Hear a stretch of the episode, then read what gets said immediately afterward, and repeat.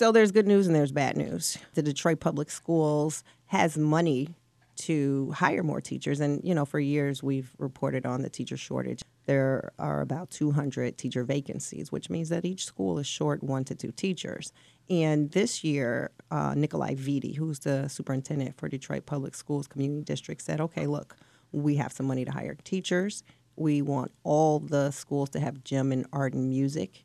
But the problem is there's not a, a real big, deep pool of candidates. So the district has started sending its recruiters to cities across the country to historically black colleges and universities in the South and in, in the East, trying to find uh, some candidates to fill these jobs. Is this a situation unique to Detroit schools, or is it something we're seeing throughout Michigan or even elsewhere in the country? This is a national problem. This is very definitely a statewide problem. And here in the Detroit area, you see school districts, you know, poaching and, you know, teachers leaving Detroit to go to the the um, entering suburbs. You know, people are retiring. You have the baby boomers retiring in large numbers. So the teacher shortage is very definitely not just a Detroit thing, but with all of the um, academic and financial difficulties Detroit has seen over the past few years, their uh, ability to recruit and retain teachers is intensified.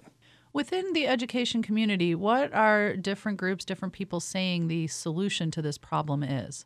Well, the unions obviously would say if you paid better, then you wouldn't have to dig so deep and, and go, you know, across the country and find uh, people. You would have candidates running towards you if you paid better, and and you know that's that's a fair assumption. However, you have a school district that again has had achievement gap problems, has had very deep, long-standing issues. So even if they paid better, some people say, yeah, it would still be very difficult for the Detroit schools to uh, hire people very easily.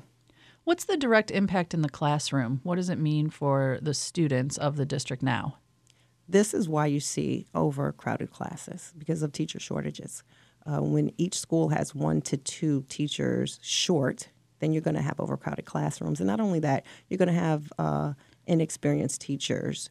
Uh, you're going to have uh, long term substitutes teaching in permanent positions. Those are people who don't have the experience of veteran teachers teaching uh, children. And again, in Detroit, the, you have a situation where you have the children who need the most getting the least, the least experienced teachers, and the least number of teachers.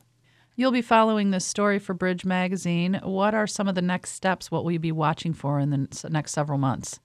Well, we'll be watching uh, in June to see what the budget looks like for uh, Detroit, to see if they have um, found some more ways to squeeze more positions out of their budget, to see if they actually have filled some of those gaps uh, through their national recruiting efforts.